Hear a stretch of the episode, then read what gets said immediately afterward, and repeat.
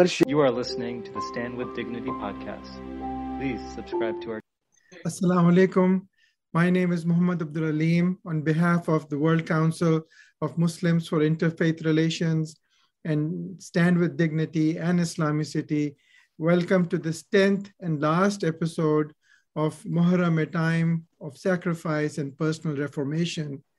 We are grateful to all the speakers who have been with us in this program, and we hope this series will serve as an interfaith example of how we can address issues that we all face as one common humanity. Uh, today's topic is Shia and Sunni working together to bring about reformation. And I'm honored uh, to have the opportunity to, to introduce our guest speaker, uh, Dr. Hassan Abbas. He is a distinguished professor of uh, international relations at Near East South Asia Strategic, uh, Strategic Studies Center in Washington, D.C. He also serves as a senior advisor at Harvard University program on Shiaism and Global Affairs at the Weatherhead Center for International Affairs. Um, uh, he earlier served as the distinguished Qaid Azam professor at Columbia University.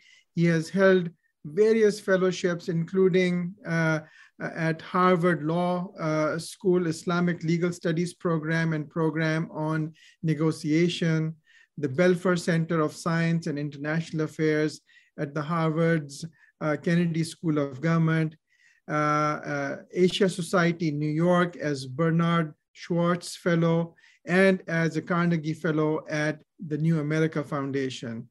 Uh, and uh, um, uh, uh most importantly, uh, he's the author of a groundbreaking book, The Heir's Prophet, The Prophet's Heir, The Life of Ali ibn uh, Abi Talib, published by Yale University Press. I believe this book provides a unique perspective on the life of uh, Hazrat Ali Abi ibn Talib, uh, Talib anhu. Uh, it's a book uh, uh, that every Shia and Sunni uh, should read uh, so that we have a better understanding of our own history. Uh, with that, I will turn this over to our very uh, esteemed hosts who are passionate about promoting a better understanding about, of Islam. Dr. Hasnain Walji from the Shia tradition and Dr. Aslam Abdullah from the Sunni tradition. Welcome to all of you.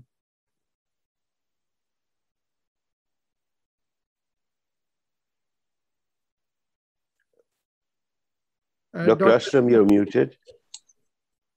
Thank you. Thank you very much, uh, Brother Ali, for being the key host of this wonderful program and the nine nights that we have already spent in discussing issues. Alhamdulillah wa salatu wa salam ala rasulihil kareem khatam al-anbiya wal mursaleen إن الله وملائكته يصلون على النبي يا أيها الذين آمنوا صلوا عليه وسلموا تسليما As we mentioned yesterday that uh, we would give a glimpse of the Marsiya, which in English is called elegy, written by two very prominent uh, elegy poets, Mirza Salamat Dabir and then uh, Mir Anis. And uh, just give you an idea of uh, the, the, the uh, way people used to express their love to Imam Hussein and uh, used to commemorate. Uh, Dabir was born in 1803 in Delhi, and then he later on migrated in Lucknow. And he wrote 14 classical type of elegy of the Marsiya. And I would just read one quartet, means six lines from his last uh, or concluding Marsiya.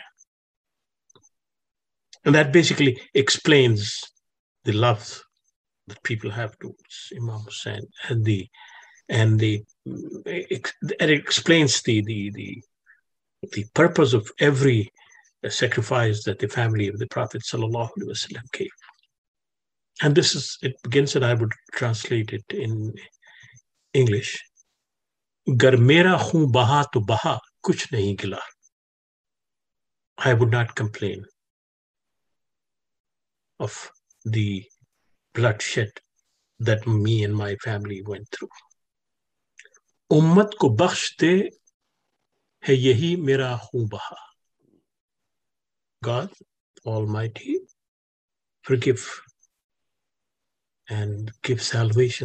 people that is in fact the compensation for my blood محسن کا واسطہ علی اصغر کا واسطہ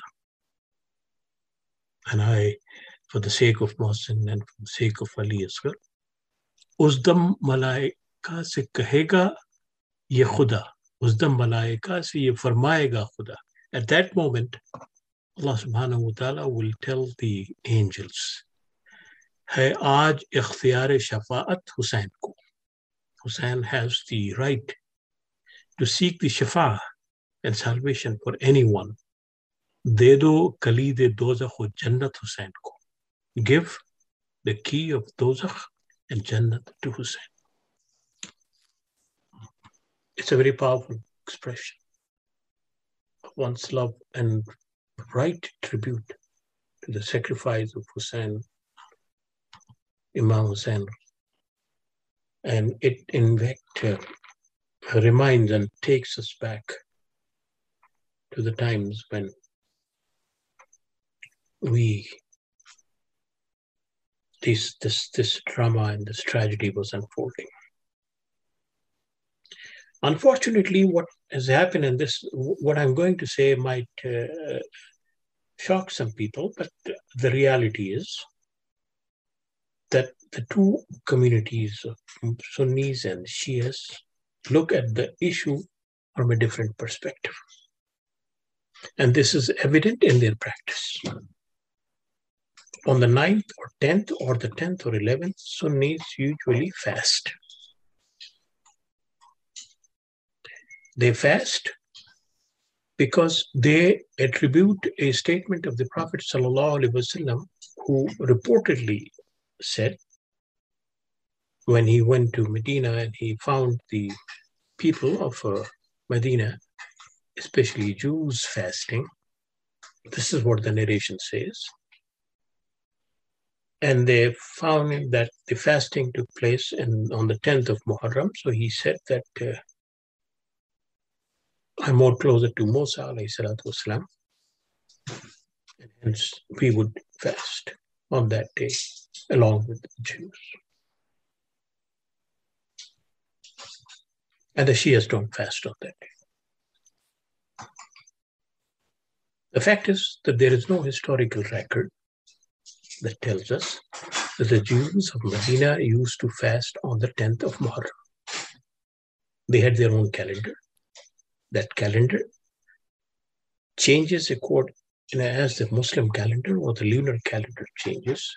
And there is no historical evidence that says that the exodus or the event that is being referred in our hadith took place on the 10th of Muharram according to the Jewish calendar or the Muslim calendar.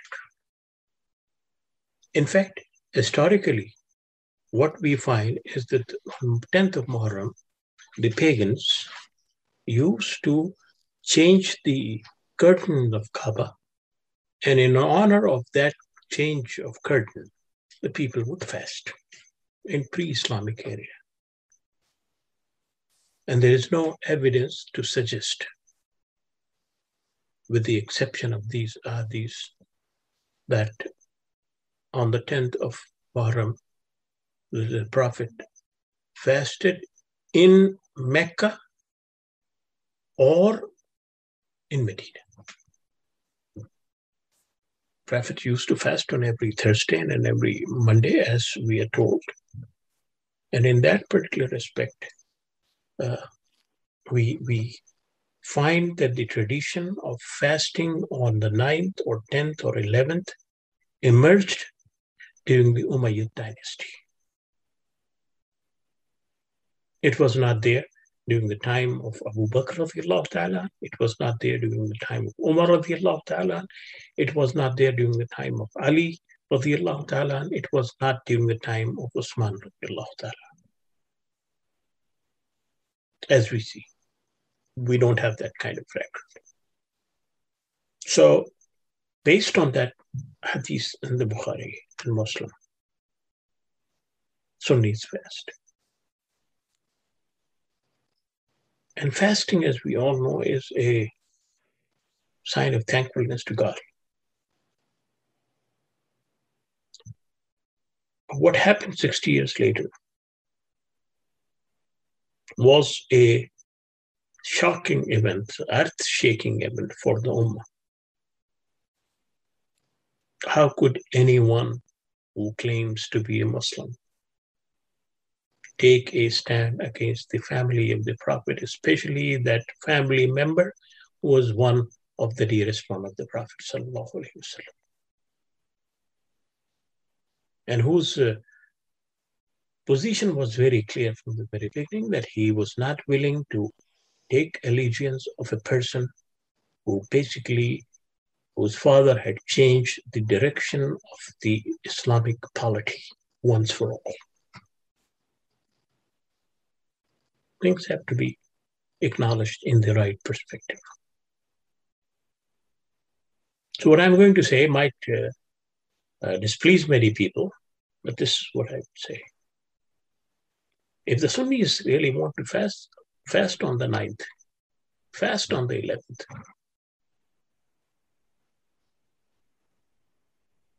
But uh, on the 10th, when this tragedy took place, at least remember it, commemorate it, and understand the real reason and real purpose. The real purpose was not to uh, replace one, uh, what you call uh, monarchy with the other monarchy. The purpose was not to establish one dynasty, to replace the one dynasty with the other dynasty. The purpose was primarily to ensure that the ideas that are enshrined in the Quran are implemented in the social, political, cultural, economic lives of people based on the principle of justice and based on the principle of compassion and kindness. That was the entire struggle of about. And we are still waiting until today for that kind of system. And this is the last thing that I would say that there is not a single constitution in the 56 Muslim countries that can claim that it reflects the Quranic values of justice and Quranic values of compassion and kindness. You read all uh, the constitutions that you have. They're all sectarian. They're all focusing on one aspect or the other aspect depending on their historical interpretation. How is it possible that a universal community, a universal message that claims that it is for all the time and all the people, can narrow down itself to such an extent that it would basically separate itself from the essential guidance of the Quran that talks about the universality, that talks about the human dignity. And when we talk of the human dignity, it means dignity for each and everyone, even for those who deny God, the existence of God, who reject God, who reject communities, who reject everything. We cannot tolerate each other on theological grounds. There's no constitutional guarantee that that kind of right to dissent and right to live uh, you know, peacefully with all the differences with others would be granted to us with equal rights that a state accords to its citizens. And this is the challenge that we have. Our claim of universality is meaningless in the presence of all the differences that we have, in the presence of all that we keep on patting on our shoulder that Islam is the greatest religion, that we have, you know, such a wonderful sacrifice and all those things. It's all meaningless if we are unable to live the universality of Islam within our own context. And this is what we want to focus on today that how can we go back to that Islam That was the Islam of the Prophet. That was the Islam of the Prophet's family. That was the Islam of the grandson of the Prophet, for which he sacrificed himself and he brought the and he called for the reformation. So I'll stop here and I'll pass it on to Dr. Walji. Jazakallah, uh, Dr. Aslam. Uh, thank you for those very profound and very candid words that have to be said. And uh, I applaud uh, your wisdom and your courage to vocalize this. Bismillah ar-Rahman ar-Rahim. Inna lillahi wa inna ilayhi raji'un. Assalamu alayka ya Rasulallah. أحسن الله لك الأذى في ولدك الحسين. Tonight is the eve of the 10th of Muharram, the day known as Ashura. And as we have been discussing, the spirit of Ashura or the last days, this is a sacrifice in order to establish the very principles that the Blessed Prophet of Islam, peace be upon him, had brought. The discussion today is how can the Shias and Sunnis come together to uphold these great principles and really pay tribute, not just in words, but in deeds, as well articulated by Dr. Aslam. We were looking at the two poets. One is Dabir, and the other one is Mir Babar Ali Anis. No mention of Dabir can be done without Anis, and no mention of Anis can be done without mentioning Dabir because they were contemporaries and they were the giants in terms of particularly the genre of Marsiya poetry describing and bringing to light the events in Karbala in a poetic form.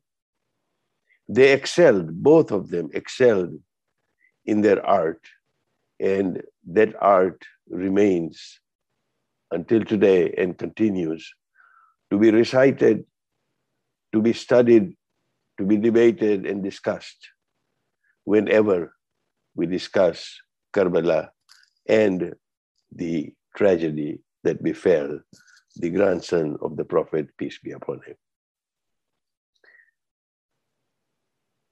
I would like to quote Anis's Marsiya. It's one of his longest Marsiyas.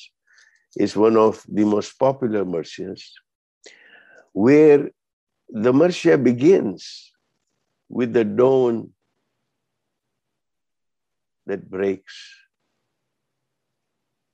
on the day of Ashur. This is in Urdu. Neither Dabir nor anis can be translated to be fair to them in any language.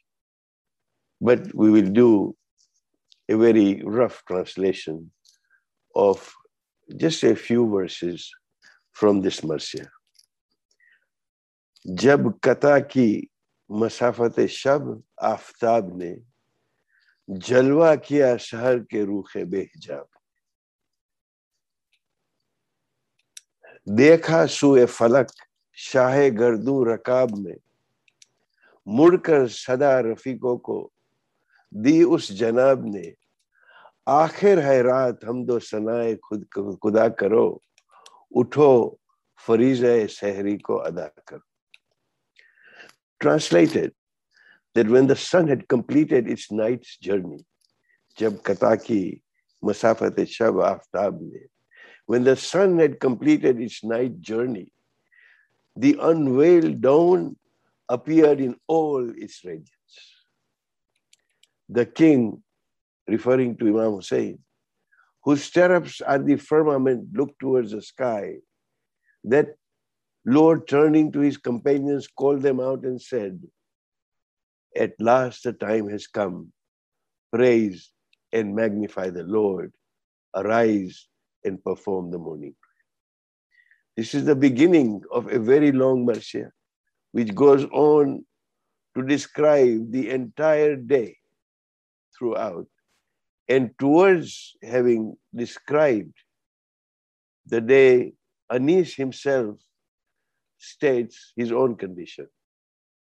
To say, Bas ay Anis, zof se larza hai band band, عالم میں یادگار رہیں گے یہ چند بند۔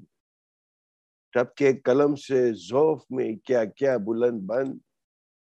عالم پسند لفظ ہیں، سلطان پسند بند۔ یہ فصل اور یہ بزم ادا یادگار ہے۔ یہ فصل اور یہ بزم ازا یادگار ہے۔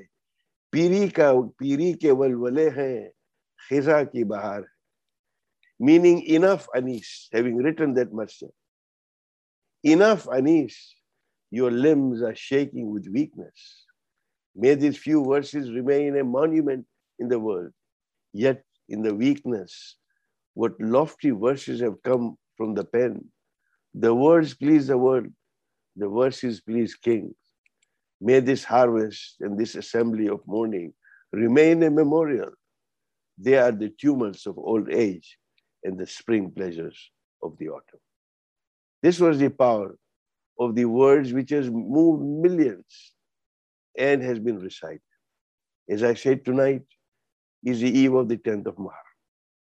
Tomorrow is a day of Ashura. Today, millions have gathered in the plains of Karbala to mark the day of Ashura. In 40 days, his graveside will have the largest peaceful gathering on this planet, where each year over 15 million people descend from all corners of the globe to remember him. But on that day, that day of Ashur, 61 Hijrah, he stood almost alone, all his companions killed. And another poem which truly moves us to say, Libas this was his state at the end that لباس ہے پھٹا ہوا غبار میں عطا ہوا تمام جس سے نازنین چرا ہوا کٹا ہوا یہ کون زیوا کیر ہے بلا کے شاہ سوار ہے کہ ہے ہزار قاتلوں کے سامنے ڈٹا ہوا یہ بال یقین حسین ہے نبی کا نور حسین دس از a poem by Hafeez Jalandhari very says his dress stone and mud is is one His splendid, delicate body is cut, slashed, and torn. Who is this dignified master horseman who is standing his ground in front of an army of thousands? So between Anis starting the day and Jalandhari ending that day, we get a picture of the bleeding, the wounded man who looks at the sky and he seems to draw a strength from an unseen source. And like a muazzin, he called out, Is there a helper who will help me? It is reported that he repeated that call four times in four directions. Who was he calling out to? Those who wanted to help him had laid down their lives. Meticulously, laboriously, he made sure that his call reverberated in all directions. Why? I believe it was a call to Muslims of every generation in every land. To, and he made sure that the call rever- reverberated in all directions. Picture, if you will, a society that once again was steeped in tyranny, cruelty, and oppression, just 50 years after the death of the Blessed Prophet. Peace be upon him. Once again, injustice was rampant, injustice on a social level, suppression on the political level, ra- racism raising its ugly head in the society. In the midst of this tyranny, Imam Hussein fiercely speaks, fearlessly speaks against the ruler of the time, demanding justice, liberty, and freedom. He refuses to give an oath of allegiance to the corrupt ruler of the time. His fate on the 10th day of the first lunar month of 61 Hijrah, he stood all alone. His quest for justice had brought him to the plains of Karbala by the tyrant Yazid. I would just like to end on a note as to why this message of social justice is universal. He did not say that I will not pay allegiance, the bay'ah to Yazid. His famous words were, and we need to understand the spirit, the essence, and the wisdom behind those words that he used. These are three words, but they are powerful words. He said, Mithli, la yubahi mithlahu. That my example, or the person like me, meaning who is utterly submissive to Allah, cannot give his hand to the likes of him. So the likes of me cannot give bayah to the likes of him. This is a universal call to say that truth cannot unite with falsehood. Because his premise was that I am a manifestation of the truth. Yazid is a manifestation of falsehood. A manifestation of truth cannot unite with the manifestation of falsehood. Conclusion is, I cannot agree to pay an oath of allegiance to someone like Yazid. So, with that spirit, repeatedly we must remind ourselves that mourning and the commemoration of Ashura in the month of Muharram is not a mere ritual. It is a commitment to Imam Hussein al Islam, a commitment by each one of us, men and women, young and old, to uphold the values of Islam, to subordinate our hearts to the wishes of Allah subhanahu wa ta'ala as shown to us by Imam Hussein. Indeed, Karbala is a microcosm of the very essence of our faith. It is a great lesson of Islamic principles. It shows us the highest ideals which could be lived. Indeed, when you look at it, Karbala is Quran in action. It is the most profound tafsir of the Quran, of the meaning of Tawheed, of resignation and submission, of fortitude and manliness, of self contentment, steadiness and steadfastness, of honor and dignity, of the love of quest of freedom, of the concern for mankind, of the passion to serve humanity. It is unique and without parallel. I will end with the words of the Shair of Inqilab, Josh when says تاریخ دے رہی ہے، یہ آواز دم بدم، دشت سب تو آزم ہے، دشت بلا و غم، صبر مسیح و جرت شکرت کی قسم، اس راہ میں ہے صرف ایک انسان کا قدم، جس کی رگوں میں آتش بدر و حنین ہے، اس سورما کا اس میں گرامی حسین ہے. History is making a repeated clarion call to اصول It's a wilderness of resoluteness, of war and of God. By the fortitude of Christ, by Socrates' valor, this path is trodden alone by a man of honor. The man tempered are whose veins by the fire of Badr and Hunayn. He is a valiant being. His sweet name is Hussein. That is what we commemorate, a timeless ritual of justice and truth and sacrifice. And that has been our series of reform and in terms of sacrifice that we honor and we try and understand today. With that, we would like to welcome our guest speaker today and my dear friend, Dr. Hassan Abbas. The floor is yours. Thank you so much Dr. Alim, Dr. Hasnan, Dr. Aslam Abdullah. I'll have a few words about your great initiative, but after when I take this great opportunity uh, to recite a special uh, durood, a special uh, salam and greetings to our beloved Prophet Muhammad sallallahu alaihi wa alihi wasallam. Bismillah ar-Rahman ar-Rahim. اللهم صل صلاة كاملة وسلم سلاما تاما على سيدنا ومولانا محمد الذي تنهله بالعقد وتنفرجه بالكرب وتكزي بالهوائج وتناله بالرغائب وحسن الخواتيم ويستسقى الغمام بوجه الكريم وعلى آله وأصحابه في كل لمحة ونفس بعد كل معلوم لك يا الله يا الله يا الله. I will first translate in Urdu and then in English for our all audiences.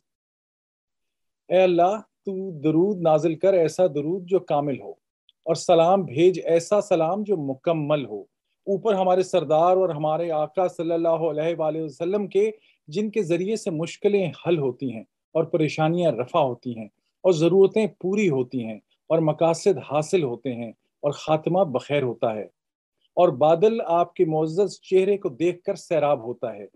اور درود بھیج، اے پروردگار، آپ پر، آپ کی اولاد پر اور آپ کے دوستوں اور اصحاب پر ہر لمحے اور ہر سانس میں مطابق اپنی معلومات کے شمار کے۔ یا اللہ یا اللہ یا اللہ۔ It is so powerful tribute and greetings and salaam to our beloved prophet that I thought for the purpose of blessings and tabarruk I start with this And uh, I know our audience uh, may have some who may not understand Urdu, uh, so for their benefit, and I'm translating it right now. Um, oh God, please convey our greetings and special salam to the Prophet, such greetings which are perfect, at such greetings which are complete on our Master and our beloved. His name is such that through his name, our difficulties are resolved, our problems are defeated, and our demands are met, and our objectives are achieved. And through his beautiful name, our end hopefully will be a good one. This beautiful name is such that the clouds attain and acquire their energy and their resource by looking at his beautiful face. So please, O oh God, send the greetings on him, on his family, and his friends, equal to the every breath that we take and equal to all the knowledge that you have. Oh God, oh God, oh God. Um, I thought there's no better way uh, but, but to frame our whole conversation um, in this context. And now to, to uh, I really mean it. I really want to appreciate uh, this tremendous initiative uh, by my very three beloved friends, Dr. Aslam Abdullah, Dr. Hasnain Walji, and Mr. Muhammad Alim. Um, this is no ordinary measure. I would honestly say, uh, for me, this is a dream come true uh, to be on this uh, special night and at this special occasion of Ashura and the, at night, that night, uh, to be uh, talking to and getting into a conversation with people irrespective of their sectarian identity. And I hope in the audience today and later on through recording, it will reach to um, all Muslims, irrespective of whether they are Sunni, Shia, or, or perhaps Sufi, or, or belonging to any other group.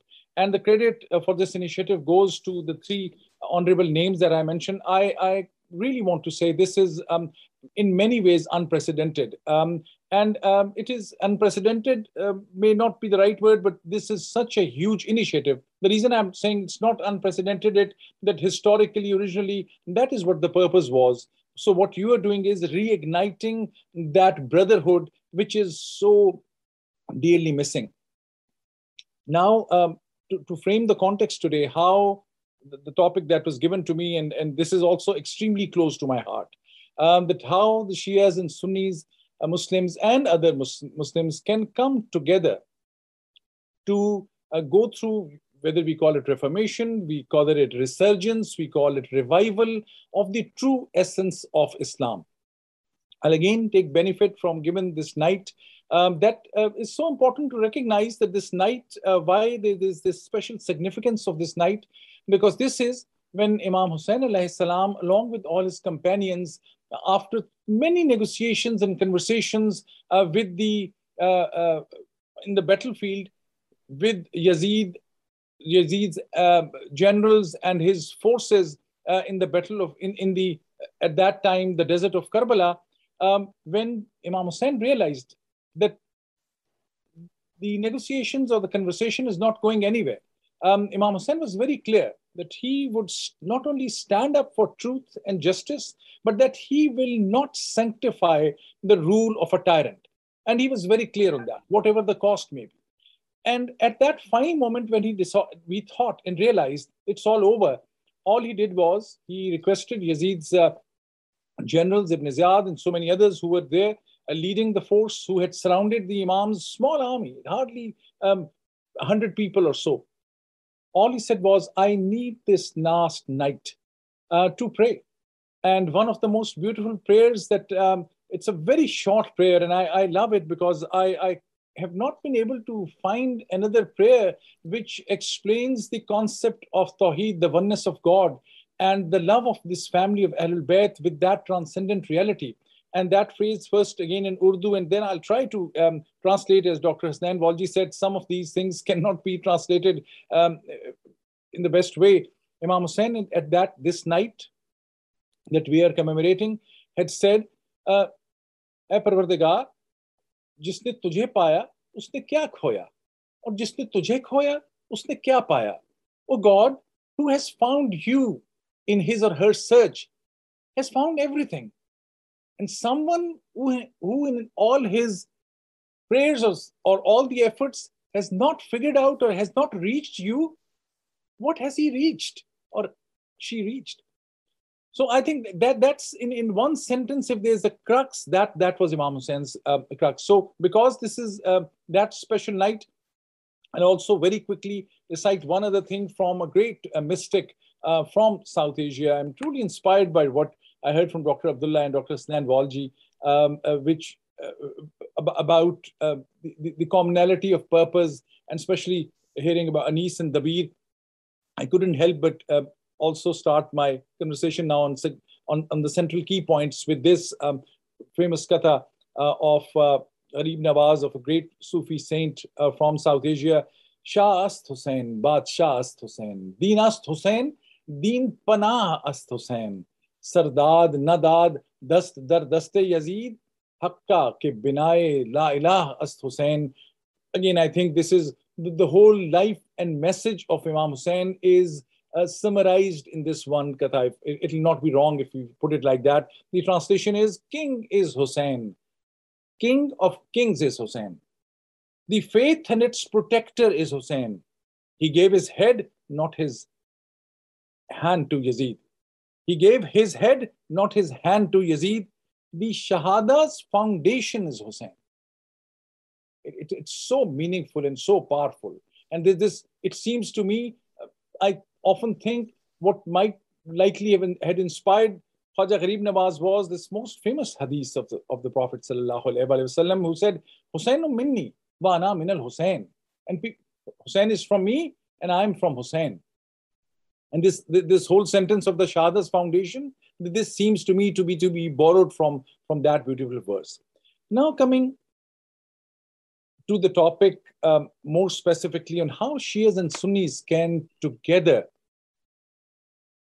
build that narrative which is which they are not only have to project it outside but need to internalize it and what needs to be done is i i think there there's i'll make use of one quranic verse and one hadith and from there I, i'll draw some conclusions some lessons some key points i have five key points in mind which i want all my audience, um, whenever they'll hear, whenever at t- some time in history, to think about those five things. But as a, as a preface to, to that, uh, the verse is again uh, from Quran al-Hakim is very simple and very, very clear. Bismillah ar-Rahman ar-Rahim. It is so often mentioned. But I think uh, Muslims, irrespective of which uh, country, state, ethnicity, or sect they belong to, um, we, all of us, have not really gone deeper into the, its meaning. Its, its meaning is pretty clear. Please hold, hold the rope of God and don't get divided. That's so simple, so clear, so categorical. I mean, the, the instruction couldn't have been better um, and more clear. And I often ask this to my friends, both in the Sunni and the Shia, Shia tradition. Uh, please tell me how do you define your sect uh, or, or what you believe to be a Shia or Sunni? And, and often, of course, the first word that comes to the mind is uh, Shiism is a sect, Sunnism is a sect. Um, if there is any other word, please think, say to yourself, um, how else you define it? And when God says, Vala tafaraku, It means anyone who is emphasizing or overemphasizing his sectarian identity to be his central or her central identity is in direct defiance of this verse. That's my humble submission. I'm not trying to dispel or, God forbid, discredit the great jurisprudence uh, in in schools of Jafri, Hanbali, Hanafi, Shafi, or Maliki. I think the schools of jurisprudence um, are the essence of Islam. Each one of these is equally valid, I would argue. Uh, uh, and uh, so I'm, I, I think that is extremely important identity because that is built on scholarship. But but any other identity, especially, say, tell yourself, any any ordinary audience, how do you define your uh, your grouping or your identity? If it is not fiqh Muhammadi, and if you are not, when someone asks you about your identity and the word Muslim or Islam comes second and something else comes first, think about it. Whether that, how do you explain that in the light of Watasimu bihablillah jamiyo wala? Don't go by my strong um, assessment that this is in defiance of this verse, but think about it. Uh, the second uh, statement and divine injunction, I would say, that I want to use before making my those five points for you, what you need to do in my humble submission, um, is the famous hadith called Hadith Sakalain also. Prophet of Islam had said, I'm leaving behind you two things.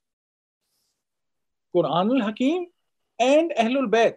Now there's one version which is slightly different, uh, but again, this we so often uh, have become victims, and I would let me say that we have so often we, we, we have become prisoners of our narrative in a way that we even don't go and check the main narrations that we hear.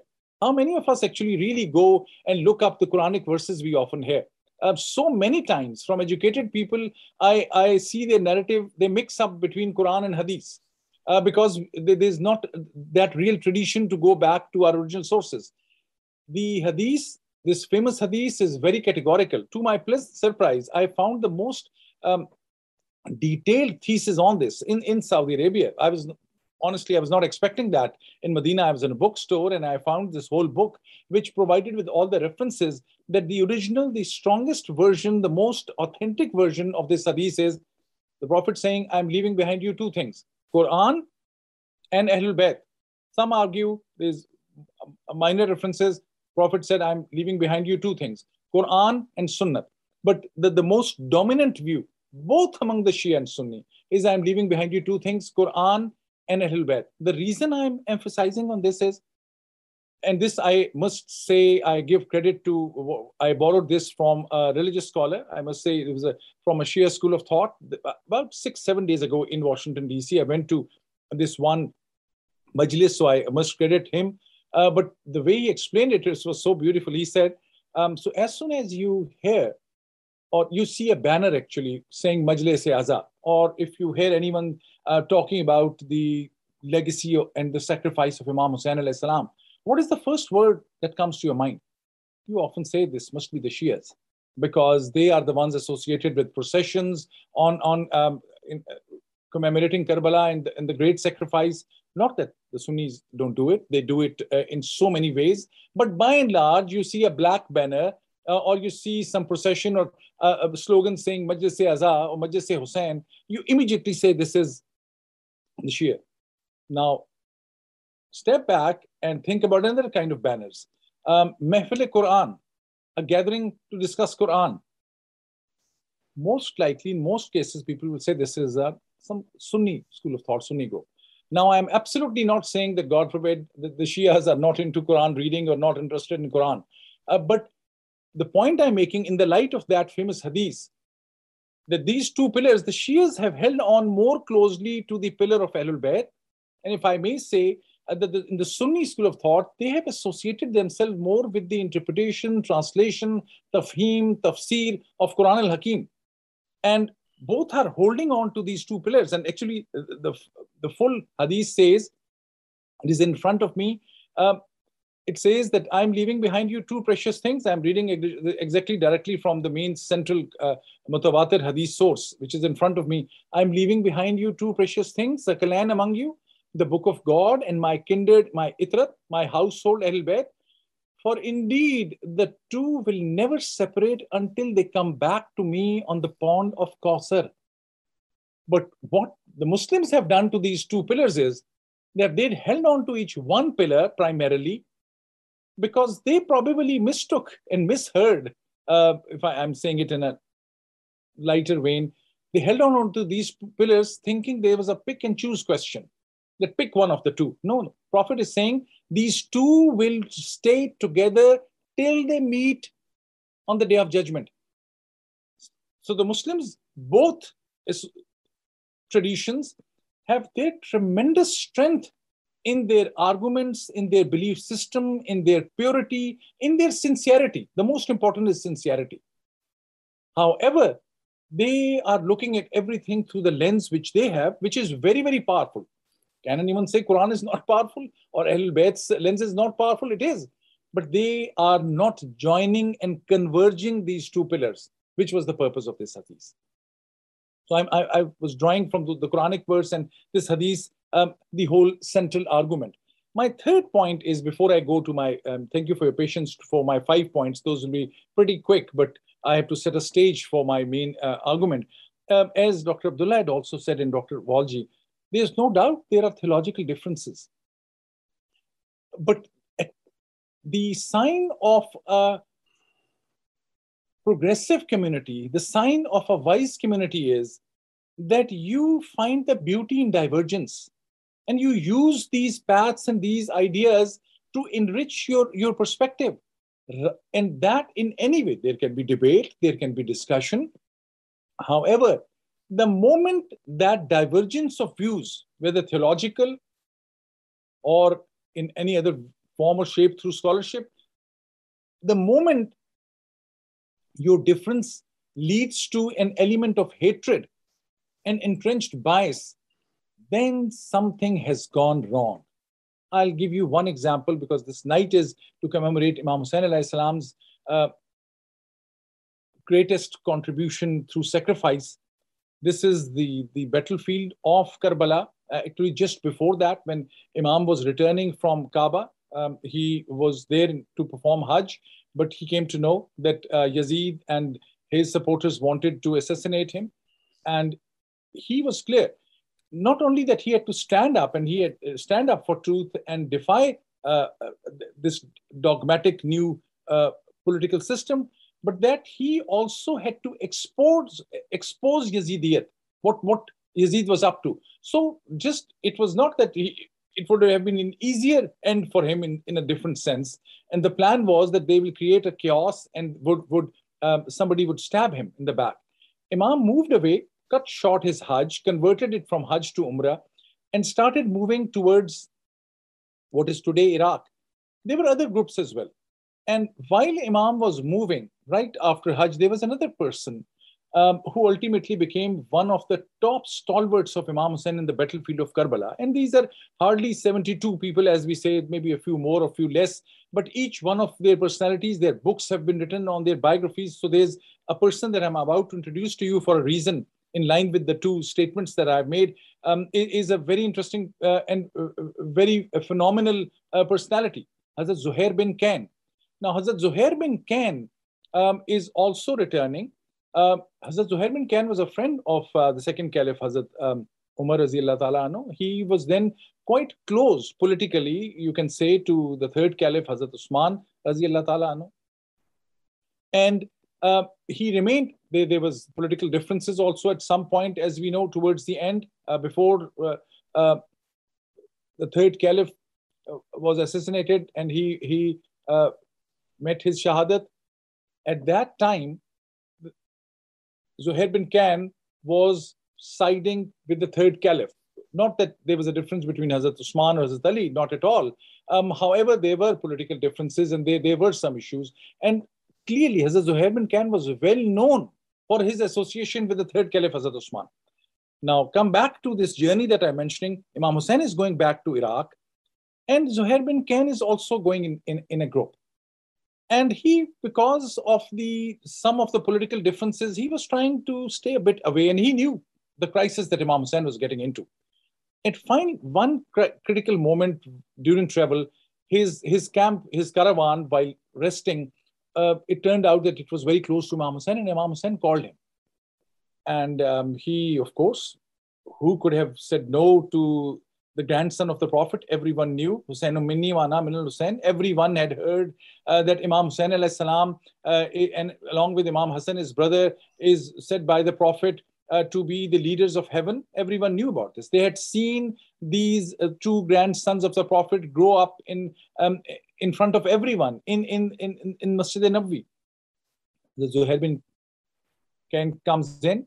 We don't know about the details of the conversation, what happened. Uh, but one group says that um, Imam Hussain, all he said to him was um, that I have this list, what I have been told of all those who will not only be on my side, but who will receive the status of Shahadat. Um, and it, your name is there. It's up to you. It took him a minute to join hands with him. And it turned out that in the Battle of uh, Karbala, Imam Hussein salam, his, the chief of his army was Hazrat Abbas, his brother, but then there were two other commanders who were in the battlefield. Hazrat Zuhair bin Khan was one of those two. So even every one of the 72 shuhada um, were, were, very, very high in status and it was no ordinary sacrifice. But Hazrat Zuhair bin Khan was very close. When Hazrat Zuhair bin Khan goes into the battle fighting Yazid's army, some people kind of um, taunted him and said, Zuhair, you used to be with Usman, um, you're now with Hussein. And Zuhair bin Khan never disowned the third caliph.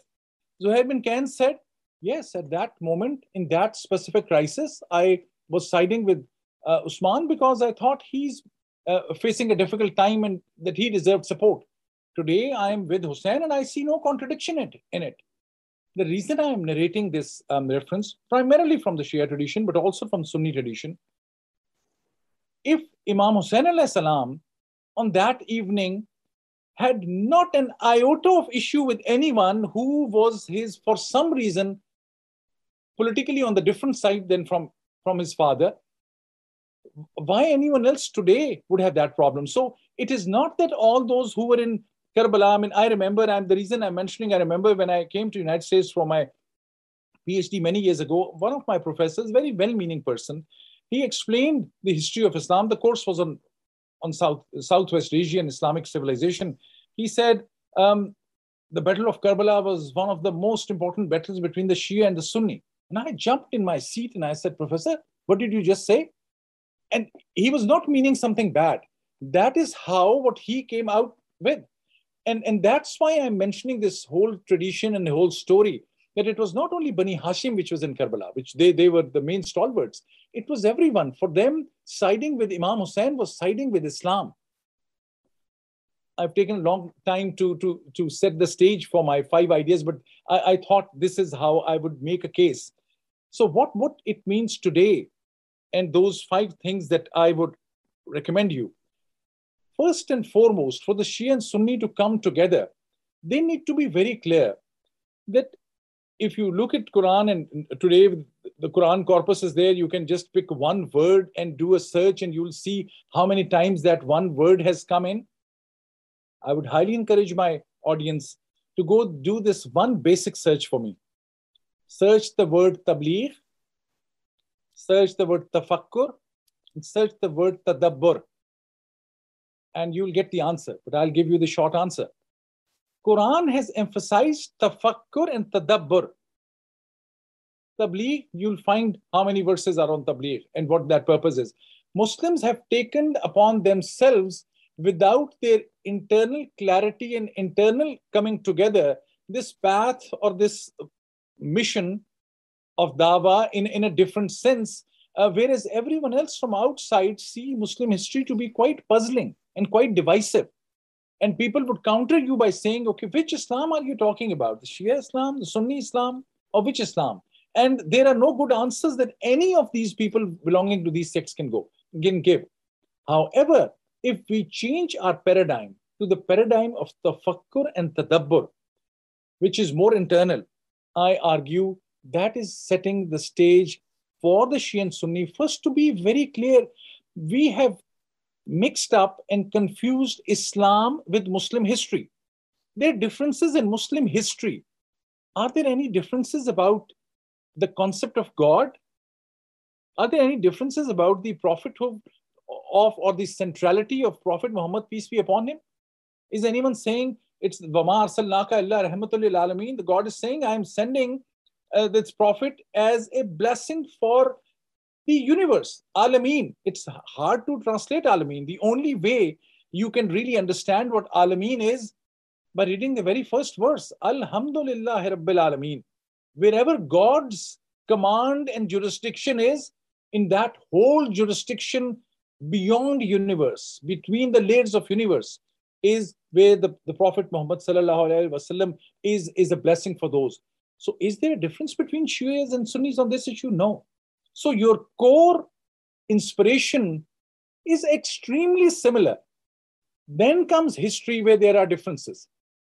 And the most important thing is don't get into any point which, which leads to hatred because your commonality, your two points are so common. That is the first uh, thing that I, I, I would push for any reformation or any common agenda. This clarity is to be very important. Where stands the Muslim history and where is Islam?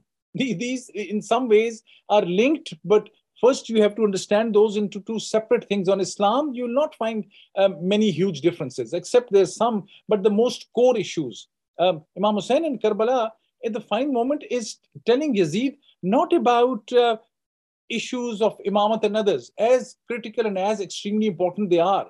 He's only talking to, him, to Yazid and his forces about the message of God, about the message of truth, about the message of justice, about the message of egalitarianism, about the message of equality and about the message of the welfare of the people. These were the core messages Imam had. Is there any two views about these? Why today the different versions of history become our prime identity? We start our conversation from that, and that's the problem. The second thing is that the Muslim scholarship has to be now seen or attempted through collaborations uh, I would highly encourage, it may sound like a small um, suggestion, but I highly encourage both the Shia and Sunni to start thinking about co authoring pieces and joining hands in scholarship, whether they're research centers, whether they're publications, uh, book writing, or different events, or institutions and uh, forums like these. Um, for people to come together wherever there is a who will do it the Sunni institutions have, will always need to invite uh, people from other uh, sects as well, whether they're Sufi, the Shia, or, or others. The same the Shia will have to do. I mean, I remember in Pakistan, uh, I remember, and I'm in my last two or three minutes. I know I, uh, I've gone overtime. My apologies for that. I remember, and I remember the city as well, Abbottabad, where there was uh, Muharram, the 10 days uh, of mourning and every day there was a scholar, a Sunni scholar, who came and recited Majalis for 10 days. I had seen that in Peshawar as well. Now it is unthinkable in most countries. Um, so what Dr. Walji and uh, Dr. Aslam, what you and Dr. Alim, what you are trying to revive is a very strong historical tradition which was there but which has vanished of bringing together. This is one step going towards these joint efforts of scholarship uh, and focusing together. And then inviting each other into, into our centers. That will allow us to do tafakkur and tadabbur together, which I have no doubt will very easily allow you to think about uh, the idea of justice together. And I'll close with this idea. Whatever the contribution Muslims have in mind and what they are capable of, what, what great potential they have, is directly has to be linked to the global scenario if someone asks me what is the biggest global challenge today, I would ask it goes on one end from polarization between left and right, which we are seeing in the United States also, unfortunately, in a, in a strong fashion. And from that, it goes to um, uh, income inequality and injustice. And on the idea of justice, from the message of Imam Hussein to the message of Ahlul Bayt, there's such a strong tradition um, you have heard me before in this forum talking about the famous letter of Ali ibn Abi Talib um, to Malik al Ashtar, which goes into detail of justice and the modern governance. You'll feel as if you're reading something contemporary. So the Muslim history and legacy is so powerful about justice, about standing against oppression. And, and that is what can be revived most effectively if Muslims stand together through scholarship, through their spirituality, through their praying together, through their tadabbur together, and through joint events. And then, whenever there's an interfaith event reaching out to other religious communities, it can best be done by, by Muslims, Shias, and Sunnis coming together. Um, the potential is huge. The, uh, the, the, the foundation, conceptual foundation within theological issues, as I mentioned from the Hadith and Quran, is so solid. It is only, my last point, it is only a matter of initiative from well-meaning Sunnis and well-meaning Shias and well-meaning Sufis. And if the extremists and hardliners can come together, whether in the shape of Daesh or Al Qaeda or any uh, other group, they the extremists come together in amazing ways beyond their ethnicity and at times uh, their sectarianism as well. Whereas the well-meaning people, uh, even in this day and age of social media and connectivity, it seems are going in different panels. So, um, Dr. Aslam, Dr. Walji, Mr. Aleem, um, you are bringing such a light and I only have prayers that God give more power to you and consider me as your humble soldier in this effort. Um, back to you, sir.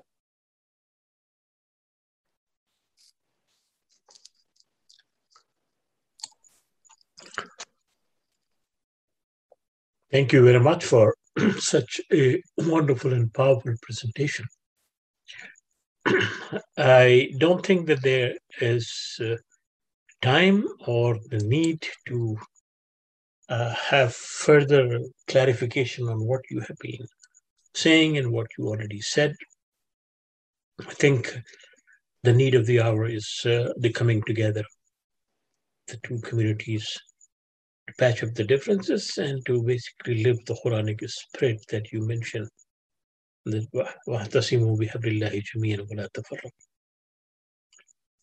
and and and the emphasis here is tafarraqu. Do not find consensus find some understanding that would enable both of you to understand and live the divine guidance and divine message. And i think that is the challenge that we face and certainly the process that IslamiCity has started by establishing this tradition. And uh, last year we had a similar kind of 10 nights uh, on, uh, you know, during this time.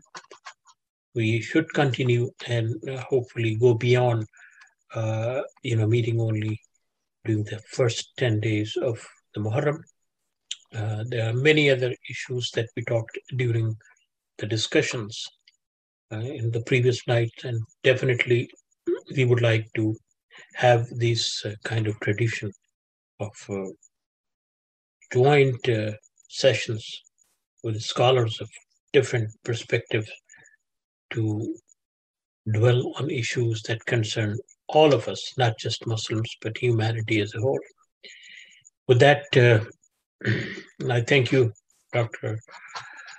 Abbas, once again for your wonderful presentation, and then Thank you, Dr. Walji, for being part of this uh, series. And thank you very much, uh, Brother Ali, for facilitating it and for making sure that uh, the ideas uh, are implemented for the betterment of the community and for the betterment of the humanity.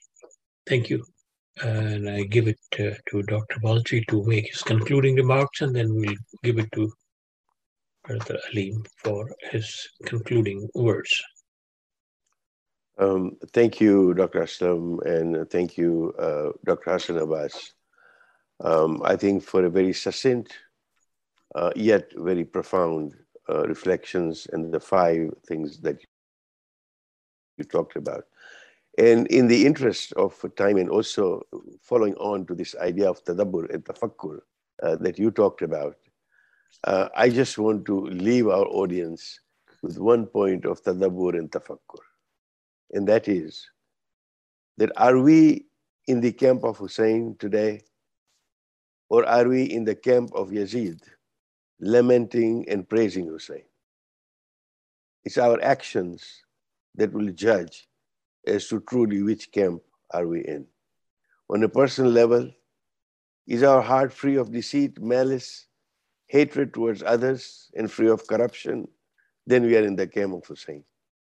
Are we making a meaningful contribution at a societal level?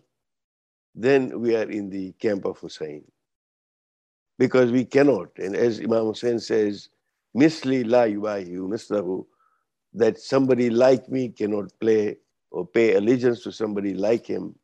We cannot play allegiance to an oppressor in whichever form it comes. And are we standing up for justice? So I say that our lives are but part of a larger picture as to how do we contribute to society with the time that we have. And I end with the words of Maulana Rum when he said, and this is our value, that after our death, do not search for us in the tombs and the graveyards of the world, but search for us in the hearts of people that we have inspired. We hope to our audience that we have been able to inspire even in a small way over the last 10 days in terms of the values that we have been discussing. And we would like to continue with these conversations to bring about the intra-faith dialogue that we have been uh, we have embarked on on this journey. So with that, uh, I would like to thank Brother Alim, uh, Dr. Aslam for facilitating this, Brother Aji and Mustafa, Abdi uh, and Farhan for the backroom work that needs to be done. We truly appreciate the AV team on both sides, uh, Stand with Dignity, as well as IslamiCity teams. And with that, I will say, Wassalamu alaikum wa rahmatullahi wa barakatuh. And we'd like to hand this back to Brother Alim to conclude. Uh, thank you, uh, Dr. Walji, Dr. Abbas, and Dr. Aslam. Uh, you leave me in a difficult situation to follow all of these words of wisdom that we have shared with us. Uh, uh, uh, I do not have words to express my gratitude to all of you for expanding our, our minds, our hearts, and paving the way and showing us the way you know, of moving forward what we need to do as a community, what we need to do as humanity uh, to create a society that we can leave behind for our children uh, so that uh, they can uh, do the work that is really needed in terms of building a society and caring for humanity. Uh, we started this effort of IslamiCity uh, back in 1995 when the internet was Uh, uh, was uh, just beginning uh, its ascent. and the idea was that we wanted to create this online community where we can discuss and share our common faith with others and also uh, uh, elevate ourselves with the knowledge of Islam that we should be uh, that we should be getting. And you all have uh, Uh, elevated us uh, uh, in this work. Uh, and I thank all of you and all of our audiences uh, who have been watching this series. And this series will be available on demand and will continue to be watched by, by people. And we hope it will inspire all of us to do the right thing to do to to come together as one community to understand our faith as one community. So uh, with that uh, um, again i thank all of you and all of our guest speakers that have participated in this program. And inshallah we will continue this. Uh, i'd like to uh, do just two quick announcements. Uh, this is the book that uh, dr hassan abbas has written the heir of the, the prophet's heir and uh, I recommend that please uh, get this book, read this book, and uh, it will open your eyes about uh, our common uh, history that we should all know about. The other announcement is on September 15th, we will be doing a storytelling session between Shias and Sunni. And this will be our youth uh, who will be sharing their common stories about what it is to be a Shia or a Sunni. And uh, uh, we will learn from our youth also. So that will be on September 15th. We're doing that in collaboration with the Shia Muslim Council of Southern California. Uh, and uh, at 5.30 p.m. on September 15th, we'll be sending announcements uh, about that also, inshallah. So with that, I bid all of you a good night and assalamu alaikum wa rahmatullahi.